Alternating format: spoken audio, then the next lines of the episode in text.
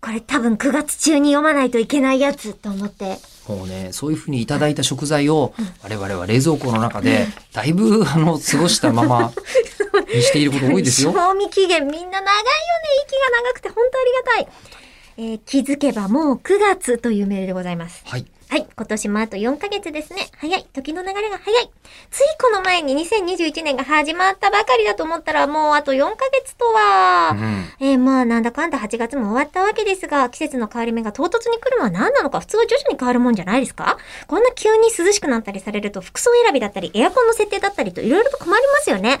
季節さん、来年からはこの日に変わりますって伝えてくれないですかねという、あの、苦情がですね、口を開く当てに来まして。季節さんのそうなんですよ。ただ、誰もちょっと、こう、親しい人間がいなくて、この季節さんっていうのに季対節しさてんに。対して。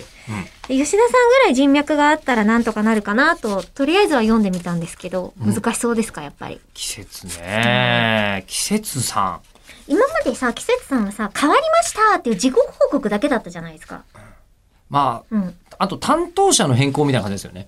あー。同じ人が変わったっていうよりも、あ、確か毎に。回担当者変わるんで。その感じはあるかも。だから、終わっ、あの、変わった後に挨拶には来てくれるけど、ええね、なかなかっなかなか事前にはね、ていうのはないですよね。ないですよ。上竹さんからね、山本さんにマネージャーさんも変わりましたけどもわ、かりました。上竹さんは丁寧にね、はい、来てくれて、 ね、山本に変わった直後に私がアレルギー発症。一回ズビズビで、 今日もう一度、あの、 わび、わびかしを持ってやわってざくわる。ざすいません、ありがとうございます。今日休日だったの。そんな、彼女大休だったの。えー、そうなの申し訳ない。いや、もういいよ、それ。